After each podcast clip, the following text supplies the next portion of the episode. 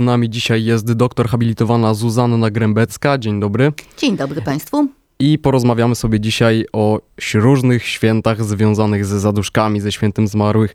Pani doktor, ja chciałbym zapytać na początku, no bo większość z nas kojarzy, myślę, dziady z Adamem Mickiewiczem, więc mnie najbardziej interesuje i myślę, że wielu słuchaczy też w naszym wieku, powiedzmy młodzieżowym, czy nasz wieszcz rzeczywiście dobrze odwzorował takie tradycyjne postrzeganie dziadów, e, które kojarzymy właśnie z tego dramatu? Nie i nie miał wcale takiego zamiaru. Dla niego folklor, w dużej mierze zresztą folklor białoruski, był raczej pożywką, e, a nie czymś, co chciał rekonstruować jak wiadomo, e, w romantyzmie bardzo chętnie e, sięgano do opowieści ludowych, tradycji ludowych, tradycji folklorystycznych, ale następnie je e, przerabiano, modyfikowano i tak właśnie jest z dziadami. To jest, tam są rzeczywiście elementy tradycyjnego obrzędu. Charakterystyczne jest, że to już dzieje się w czasach chrześcijańskich w kaplicy cmentarnej. E, Także, e, także już widać, e, kiedy to jest osadzone, zresztą z, z samej akcji dramatu to wiadomo. Nie mówi się zazwyczaj o tym w szkole, że ten ksiądz, który odprawia rytuał, jest najprawdopodobniej księdzem unickim. To jest taki dodatkowy kontekst. Rzeczywiście pojawiają się tam duchy zaświatowe, przy czym one się pojawiają w takim celu, można by powiedzieć, dydaktycznym a trochę i klasowym wtedy, kiedy pojawia się zły pan. Natomiast te powroty e, dusz wyglądały e, nieco inaczej. I słusznie, że pan o to zapytał, bo jeden z moich profesorów ze studiów, profesor Jerzy Sławomir Wasilewski, narzekał, można powiedzieć, no tak, tak, uczymy tej etnografii, uczymy, a potem oni i tak kończą studia i dziady kojarzą wyłącznie z opisem Mickiewicza. Tak, to właśnie jak było z tymi dziadami w takim wypadku, skoro nie tak jak u Mickiewicza? Jak się świętowa jak świętowano dziady, ale jak też świętowano e, zmarłych, czy tam e, osoby, które, które, dusze na przykład jakieś, które wracały, tak? Mhm. E, jak świętowano? E, no to tak. E, to, co było bardzo charakterystyczne i to, co zostało do dziś, dlatego o tym mówię, e, to był ogień. E, ogień, który palono po to, żeby przywoływać dusze, żeby im pokazywać drogę. Taka była wykładnia tradycyjna, ludowa. Przy czym najpierw palono go na rozstajach dróg, potem przed cmentarnymi bramami, dopiero potem ten ogień przewędrował na, na groby.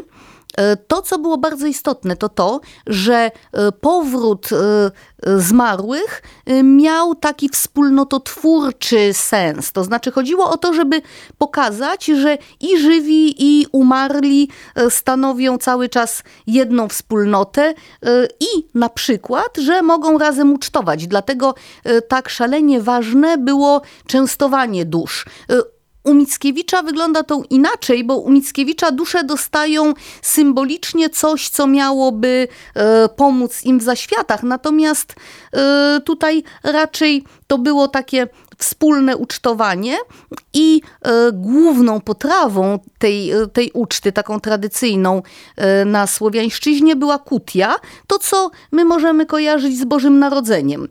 Kutia składająca się z maku, składająca się z pszenicy, składająca się z miodu, no również może bakali, ale te trzy składniki są takie absolutnie podstawowe i wyraźnie wiążą się z zaświatami, mają zaświatową symbolikę. Mm, nie wiem, czy Państwo chcecie e, troszkę o tej symbolice, czy to jest e, za bardzo wchodzenie w szczegóły, ale sam fakt ucztowania jest tutaj bardzo istotny i to ucztowanie mamy na Słowiańszczyźnie, ono e, przeszło potem i do tradycji ale takiej oddolnej, katolickiej, bardzo wyraźnie prawosławnej. E, mamy coś takiego również e, w kulturze romskiej, w kulturze i tradycji e, romskiej. I to, co charakterystyczne, bo mówicie Państwo e, o tym, że w ogóle świę, święto zaduszne, święta zaduszne, święta kontaktu z duchami, e, no to mamy te jesienne, związane z jesienną równonocą, ale mamy też przynajmniej dwa ważne inne, e, czyli przesilenie zimowe i tu, no właśnie, nie bez powodu Kutia pojawia się e, na Wigilię, dlatego że to też jest święto, które ma sporo aspektów zadusznych. Zwłaszcza e, w ludowych wierzeniach, w ludowej obrzędowości, w tych wierzeniach, które już odchodzą. Ale na przykład, kiedy e, istniał zakaz używania igieł, nożyczek, ostrych przedmiotów, chodziło o to, żeby nie zranić powracających na ten świat dusz. Czy na przykład zanim się siadało na krześle, trzeba było zdmuchnąć albo strzepnąć ewentualnie przy, siedzące tam e, dusze e, zaświatowe. To oczywiście są takie barwne przykłady, ale tego e, jest bardzo dużo w obrzędowości bożonarodzeniowej. Cały czas to jeszcze zostało. No i mamy e, Wielkanoc i e, Równonoc wiosenną, która jest o tyle ważna, że w prawosławiu e, to główne świętowanie święta zmarłych e, radałnica e, właśnie odbywa się w okresie wiosennym, a my w naszej katolickiej tradycji też mamy takie reliktowe elementy zaduszne. Mm, mówimy, mówiliśmy już troszeczkę o dziadach, o starych e, świętach, a teraz spróbujemy przejść trochę do współczesności. Na początek zapytam, czy zdarzają się jeszcze osoby współcześnie, które kultywują te stare słowiańskie tradycje, albo na przykład przynajmniej część z nich? E, no cóż, to jest pytanie proste i skomplikowane zarazem, e, dlatego że w naszym kultywowaniu w naszej obrzędowości związanej z Dniem e, Wszystkich Świętych, Świętem Zmarłych, e, mamy rzeczywiście sporo tego, co było wcześniej. Może na grobach nie ucztujemy, ale ogień na grobach stawiamy, sprzątamy groby, co również ma wydźwięk rytualny, więc e, po części również e, część tych, e, e, tych starych tradycji kultywujemy. Jeszcze inaczej wygląda sprawa z rodzimowiercami, no bo pytanie, kim jesteśmy my, jeżeli pytanie brzmi, czy w Polsce się kultywuje, no to rodzimowiercy rzeczywiście starają się wracać do tradycyjnych słowiańskich świąt. Mm, no, więc w zasadzie, w zasadzie po części tak. A na przykład, jak to jest z Halloween? Dlatego, że to jest dosyć kontrowersyjne święto. E, no i pytanie, czy to już jest święto, czy, czy może jeszcze bardziej jakieś takie mm, pośrednia sprawa? E, czy to wejdzie do polskiej tradycji już na stałe, czy może nie? Jak to według Pani wygląda? Do polskiej tradycji wydaje się, że wejdzie, to znaczy chyba już weszło zwłaszcza, że ma tutaj e, bardzo wpływowego poplecznika w postaci handlu. E, to jest e, niesamowicie komercyjny, komercyjny zwyczaj, komercyjna nowa tradycja. Więc choćby tutaj w ten sposób na pewno to będzie podtrzymywane. Czy jest kontrowersyjne? Tak, niewątpliwie jest kontrowersyjne.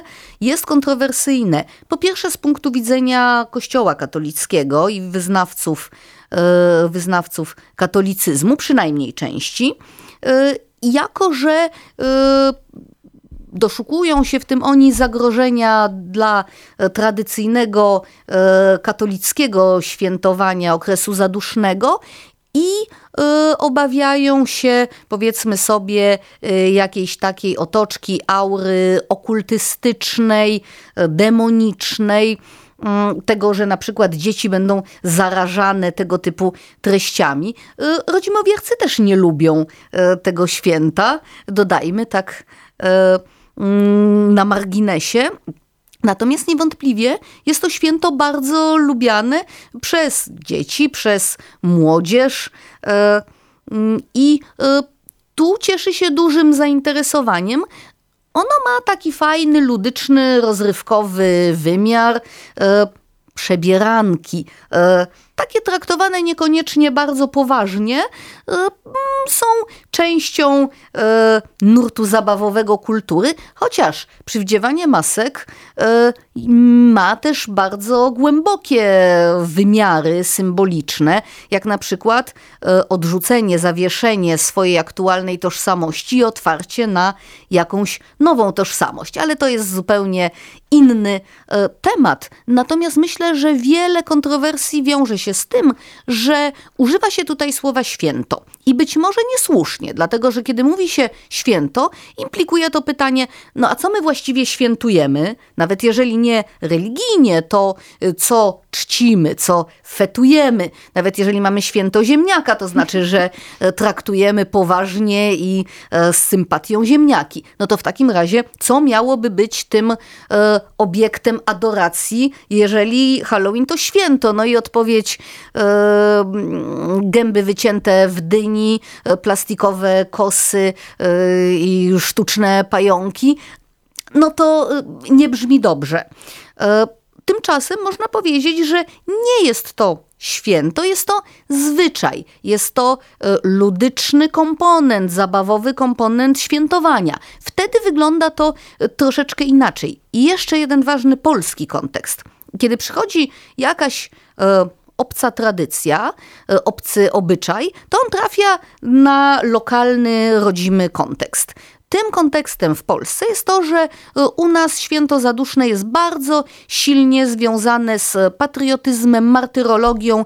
Tak jest w zasadzie od e, rozbiorów nosimy na przykład znicze na nie tylko groby pomordowanych, ale również na miejsca pamięci, miejsca martyrologii. I to dodatkowo jeszcze dodaje powagi e, temu świętu, więc e, zupełnie nastrój halloweenowej zabawy nie współgra z tym e, bardzo podniosłym aspektem, choć sam Halloween korzeniami sięga do Samuinu, czyli do takich takiego właśnie celtyckiego święta równonocy, które w swojej treści, powiedzmy, e, było dość podobne do naszej tradycji dziadów. Ale chyba wydaje mi się, że da się jakoś pogodzić zarówno Halloween, jak i ten podniosły nastrój. Zwłaszcza, że to mimo wszystko nie wypada w ten sam dzień, prawda? Oczywiście to nie wypada w ten sam dzień. Można się powoływać na to, że e, mm, tradycyjnie e, dziady kończyły się, no co prawda to było na koniec, a nie na początek, ale kończyły się zabawą w karczmie, więc my też mieliśmy własny słowiański element zabawowy.